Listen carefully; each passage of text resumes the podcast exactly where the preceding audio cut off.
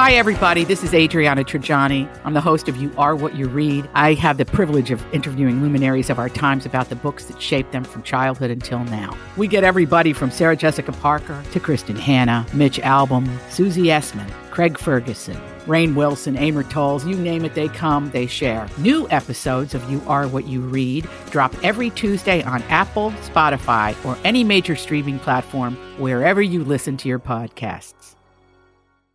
The Joyce Kaufman Podcast is being brought to you by Code Red Roofers, South Florida's leading residential and commercial roof experts. Code Red Roofers, roofers that respond. Call 844 4 Code Red or visit CodeRedRoofers.com. So I guess I'm supposed to feel really sorry for these like federal prosecutors and judges and who claim they're being threatened because they're involved in the persecution and prosecution of Donald Trump, never once mentioning that Donald Trump and his family have been subjected to horrendous threats, you know, including going to jail for hundreds of years. But hey, I'm supposed to feel more sympathetic towards the Department of Justice, which I believe is just run amok.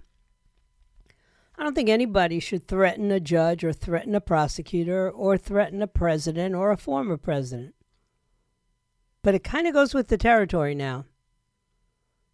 They wouldn't even give a Secret Service person to guard Robert F. Kennedy Jr., who's running. Now, it's not bad enough that they're not giving the candidate protection. We're talking about a man whose father was assassinated, whose uncle was assassinated and who w- bears the same name. You would think they'd be a little more sensitive in his case than less sensitive, but hey, they don't want to run a chance of it not being Joe Biden, apparently. Although the word on the street, and I'm sure you've heard it as well as read about it, they're trying to get rid of Joe Biden. They know he can't he can't win. He's now behind Trump in numerous polls, that so many that, that the media has to report on it. And he keeps opening mouth and inserting foot. This weekend, he couldn't say LL Cool J's name. He called him, I don't know, I forgot, but it was not LL Cool J. It was a lot of L's. And then he referred to him as a he said, "The by the way, the boy's got that. Oh, I mean that man's got biceps bigger than my thighs." Okay. When you're Joe Biden's age, when you're my age, and you are referring to a black man, you do not say boy. It's a racist term. Trust me, any Republican saying it would be pilloried.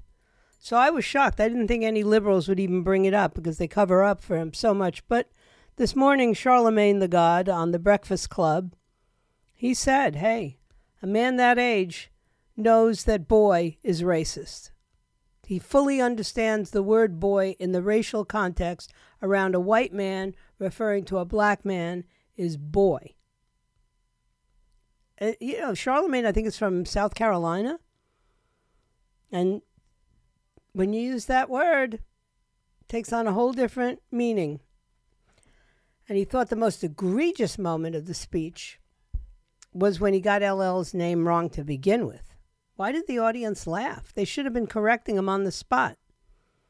Who knows? Was it Joe Biden or the teleprompter or just the fact that he was raised in Delaware, went to Delaware schools?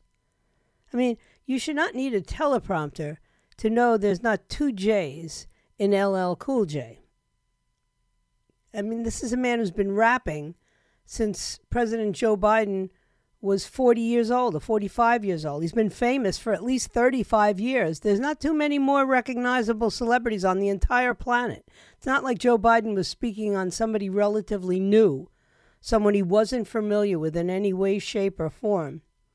But this is an example, Charlemagne said, doesn't matter how many black people you're around, doesn't matter how many black people you have in your administration. If it's not authentic, then it won't come off as authentic. So go figure. You can see the video, by the way, of that. Washington Post poll today showing a double digit lead by Donald Trump over Joe Biden. And this is a man who's facing multiple criminal indictments. And according to the Real Clear Politics average, Trump has a slight lead over Biden by a little less than 2%, while the four polls showed the, uh, the tide. But the WAPO, the Washington Post, NBC, or ABC rather, ABC News poll showed Trump ahead of Biden by 10 points. Go figure. The Washington Post. I mean, I don't think that they'd cut Donald Trump a break. This is going to be a interesting period of time.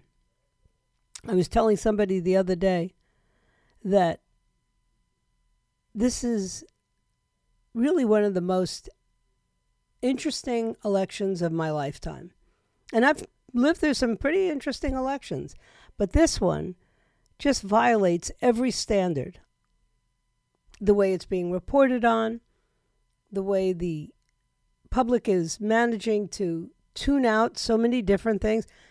We got a public who is deliberately dumbed down by an educational system in this country which has fallen apart.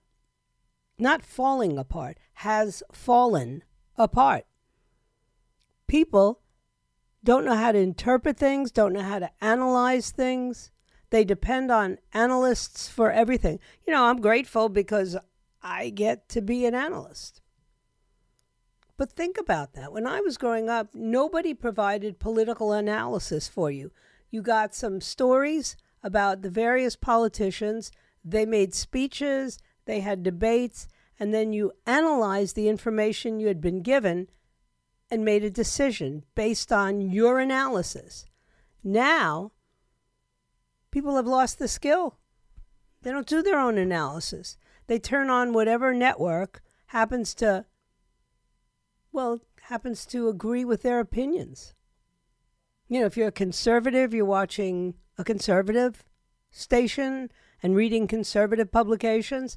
If you're a liberal, you can watch everything else, which is most of it and you can read just about anything you want. Go to an aggregate news site and you'll get nothing but New York Times, Washington Post, USA World News, uh, you know, every liberal outlet, BBC, you'll get all that stuff. But if that's all you read and you never understand the facts, then you are an ignorant voter. And I don't mean dumb. I don't think people are dumb. I just think that they don't have the facts. They don't even know anything about this prosecution of Donald Trump other than whatever the headline screams out. Violated this. But no real factual what's the constitutionality of this? None of that. And then they get upset because you have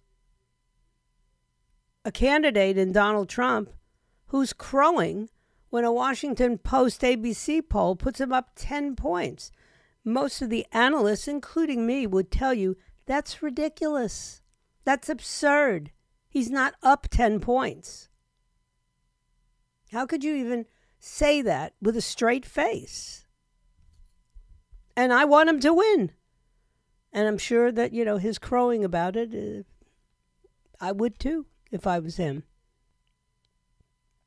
Now they've decided that they are going to have this Newsom DeSantis debate. That should tell you something. Now, if you were allowed to process that information without having a particular bias person giving you that information, and look, I'm going to tell you right now, I'm a conservative, so I'm biased. I don't make any pretenses about it. I'm also I'm not unhappy with my governor. I just didn't want him to run for the presidency. But he's a tremendous governor. So if a governor of a failing state like California is going to debate a governor of a prospering state, although it's getting very expensive here, Governor DeSantis, people are struggling. We don't seem to be uh, managing that. But if you're going to have a debate between two governors, why not these two? Now, if you're setting it up as a potential presidential debate, then Gavin Newsom has to declare his candidacy, or else it's not a presidential debate. The media does what it wants. That's the problem. And right now, the media wants to make Donald Trump look like he's losing in every way, shape, or form. Now we look at that stories. And by the way, Ron DeSantis, of all the stupid stories I ever read, now they got this book out by Michael Wolff. All right. And he was interviewed by somebody on, on the internet, some liberal website. And he said that Tucker Carlson told him that Ron DeSantis shoved and possibly kicked Tucker Carlson's dog. Now, what kind of story is that? It's like it's like the story about Mitt Romney putting the dog on his roof. It's a political hit job of the worst kind. The the book is something called the, the Fall, the End of Fox News and the Murdoch Dynasty. Look, that may very well be an interesting book because I believe that you are seeing the end of the Fox News and Murdoch dynasty because Murdoch, uh, Rupert stepped aside and Lachlan isn't going to have a conservative media outlet. I don't believe that.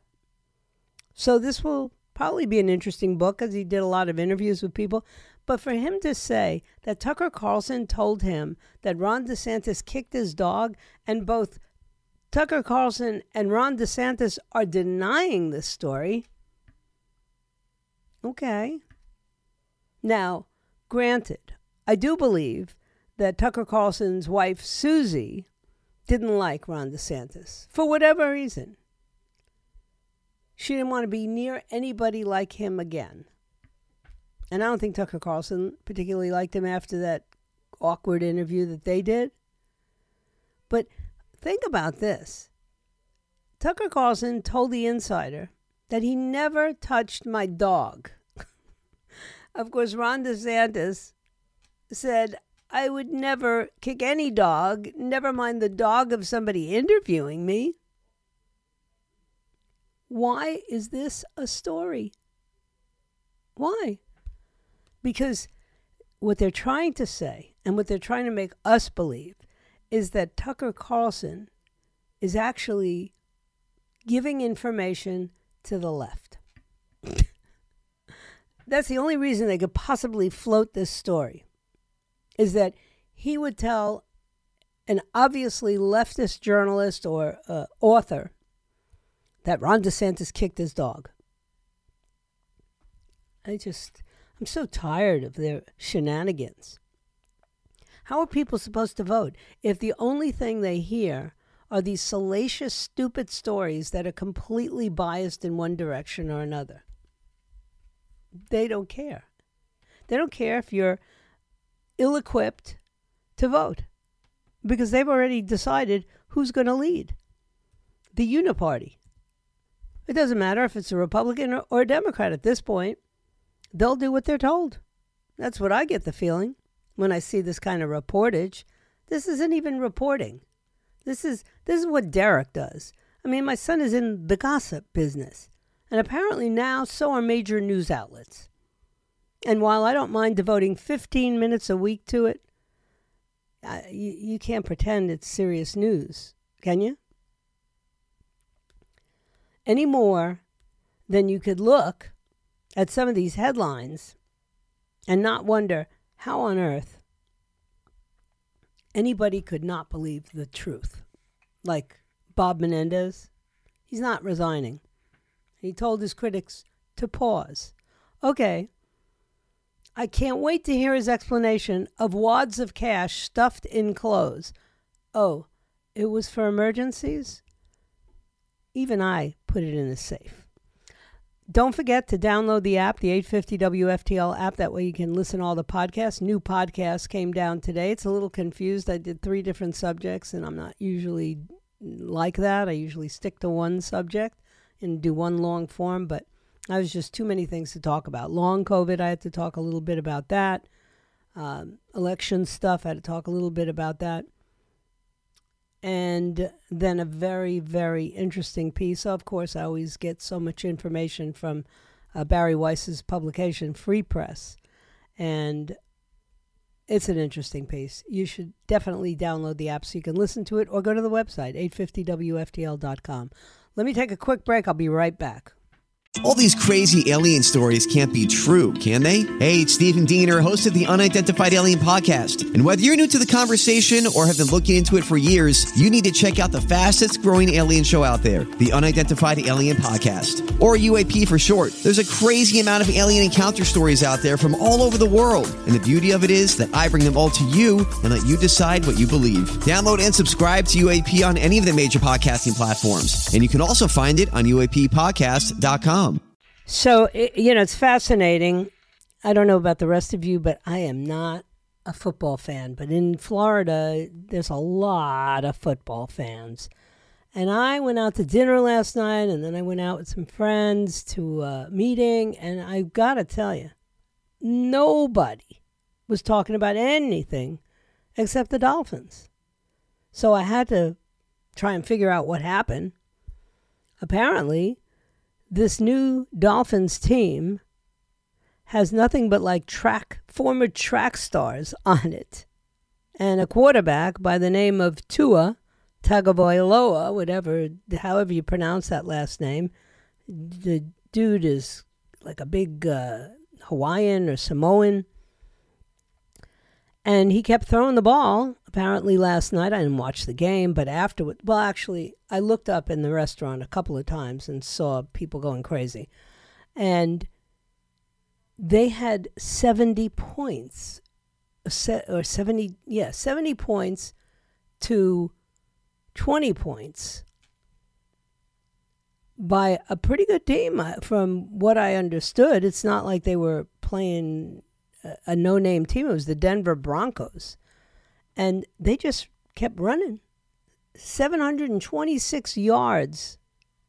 I think it was only once in history. All I could find was one other time when that many you know yards were run in an NFL game. So, wow.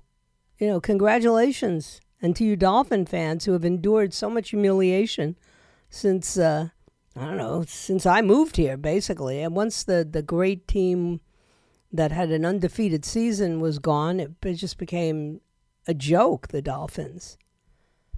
But it wasn't a joke yesterday. Mostert, this kid Raheem Mostert, is the fastest player in the NFL.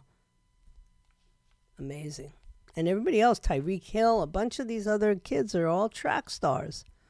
So go go Dolphins. I mean, I'm not going to go see a game and I'm not going to be wearing a Dolphin jersey, but I think that's interesting that you have now different types of athletes making a difference in a game that generally was all about, you know, bashing people with your big body in, in into their heads and causing all kinds of brain damage. Now you just got to be fast so you run away and you don't get bashed, I guess. I don't know. I'll have to watch it, but congratulations. I know a lot of Dolphin fans and they got to be feeling really good today, 70 to 20. When when did you ever That's like a score from a a, a basketball game, not from a football game. But that's what happened yesterday. So now the new headline, stupid headline, because I have to there's no smart headlines, so I got to give you the stupid headlines, right? The new stupid headline is that Donald Trump was at some gun show, and I guess it was at an armory. He was on a campaign stop in South Carolina, and he talks to the guy. They have a video of him saying, "Oh, you know, I would like to to buy that gun," and it was a Glock. Now, Donald Trump probably owns guns. But Donald Trump cannot buy or receive any new guns because he is under investigation. He's under a federal. In- so, of course, they went crazy, the news guys. Oh, the video uh, it, he's talking about wanting to buy the gun. Is it an offhanded comment? I'd be shocked if Palmetto State Armory would actually let him try to buy a gun from them. So, of course, all the reporters were probably gathered around, and uh, they finally, Kristen Holmes from CNN finally posted on X, formerly known as Twitter. She said Trump campaign spokesman Steven Cheung clarifies to CNN that former President Donald Trump did not NOT purchase a firearm at the armory in Summerville, South Carolina on Monday. But boy, they just attacked. He could have actually raised a constitutional challenge if he was prohibited. Um, and the Supreme Court recently interpreted the Second Amendment in that Bruen case, which, by the way, is probably the strategy that Hunter Biden's lawyers are going to use. What is going on in our country? I mean, you've got to admit, these are some very concerning, troubling times. And it's interesting that, you know, Donald Trump won't stop talking. He was on uh, his, web, his uh, platform, Truth Social, all weekend screaming about uh, NBC News and MSNBC. Last night he was saying he's going to investigate them for country threatening treason. And he's always criticized the fake news and media outlets, calls them the enemy of the people, even the ones who provide him with uh, favorable coverage. Now, with four criminal indictments, he's really getting uh, getting angry and he threatened to have Comcast, which is the parent company of NBC News and MSNBC, investigated. He has to be careful. Uh, even though they are all dishonest and they are all corrupt and they are all one sided, and the coverage by MSLSD and NBC, uh, you know, or MSDNC as he calls it, you, you, you can criticize, but you can't threaten. And when he wins the presidency, and I'm now more confident than ever that he will win the presidency, he can do things like investigate, but he can't threaten to do them beforehand. Only Democrats get away with that, just in case you didn't know. They can threaten anything. But I was talking about Bob Menendez before because I find this so fascinating. Bob Menendez is on a sinking ship and doesn't seem to realize that that's pretty fascinating because the man's been a political person for decades. And now he's saying, I am not going to resign. And, you know, and, and he's making all these excuses for why they found this money at his home. He says, the cash was from my savings account.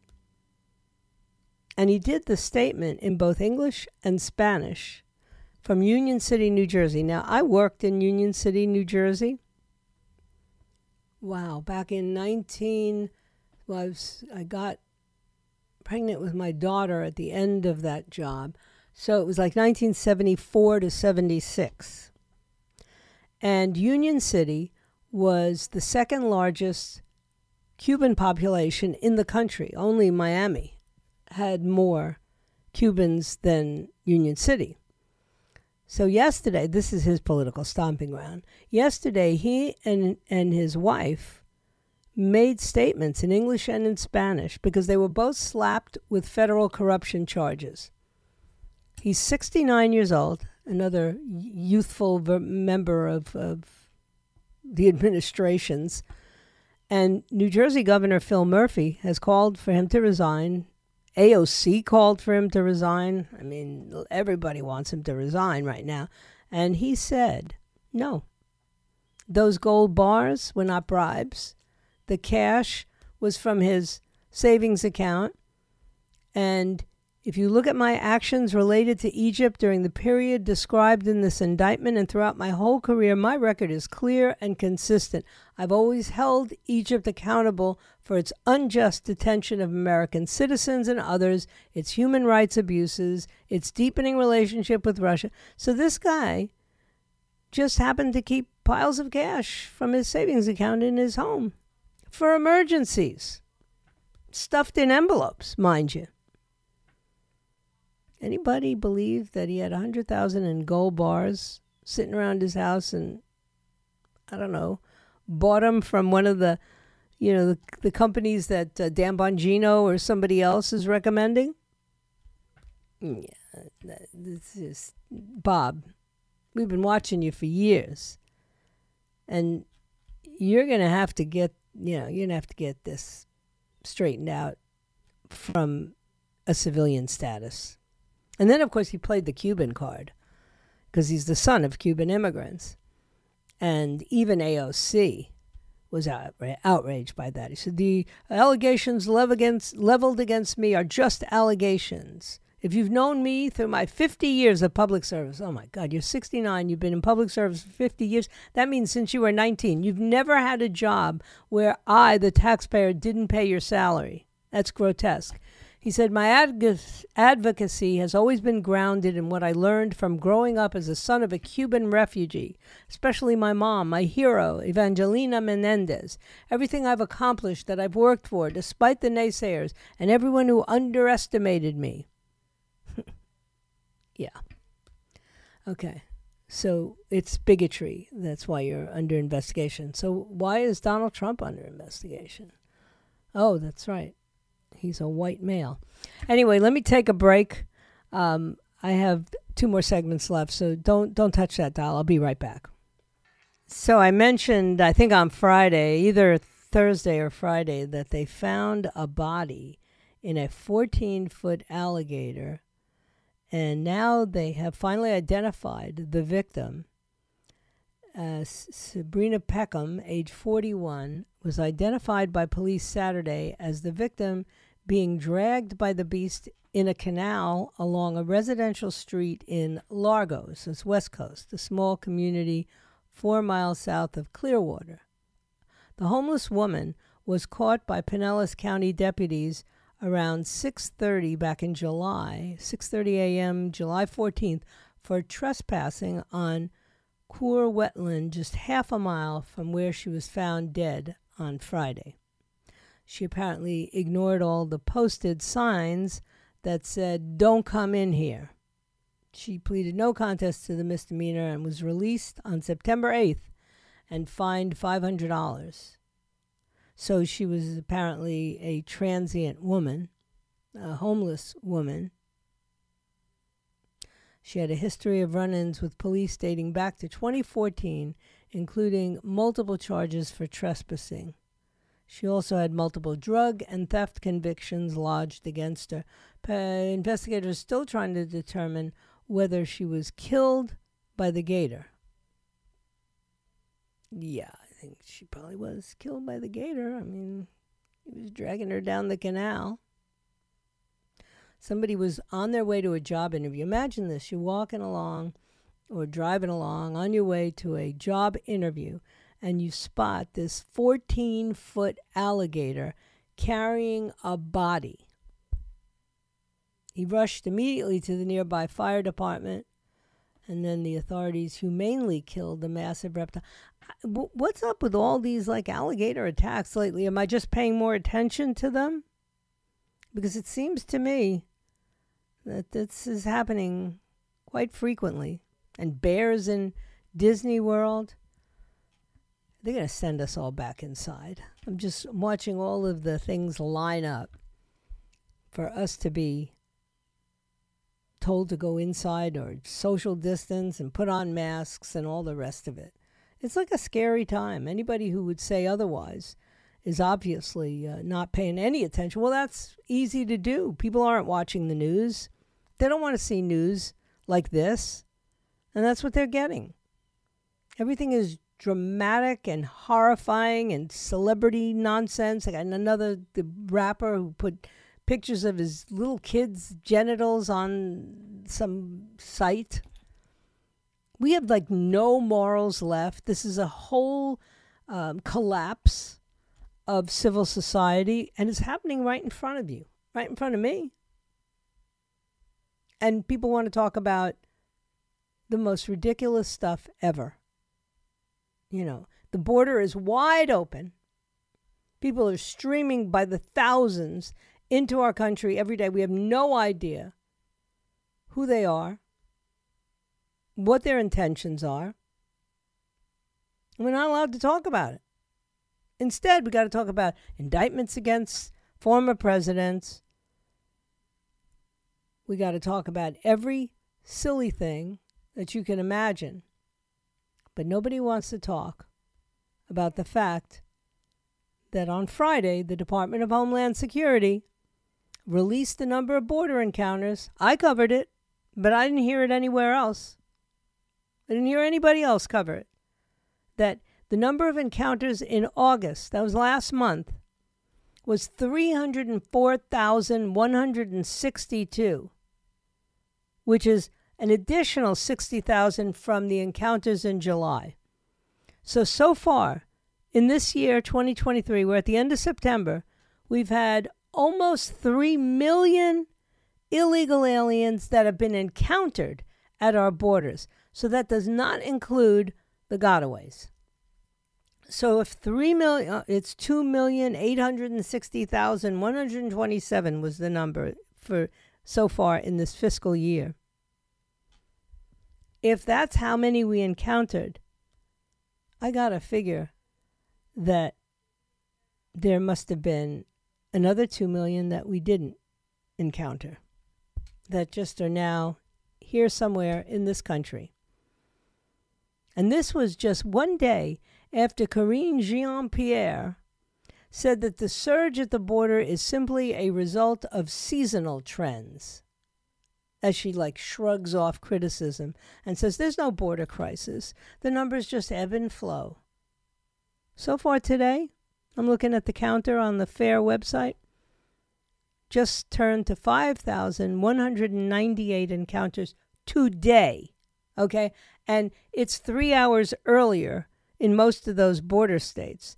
So there's a lot of time left for people to come across that border today. This is absolute insanity. In 2017, when Donald Trump was instituting some controls. There were 310,531 illegal border crossings that were apprehended.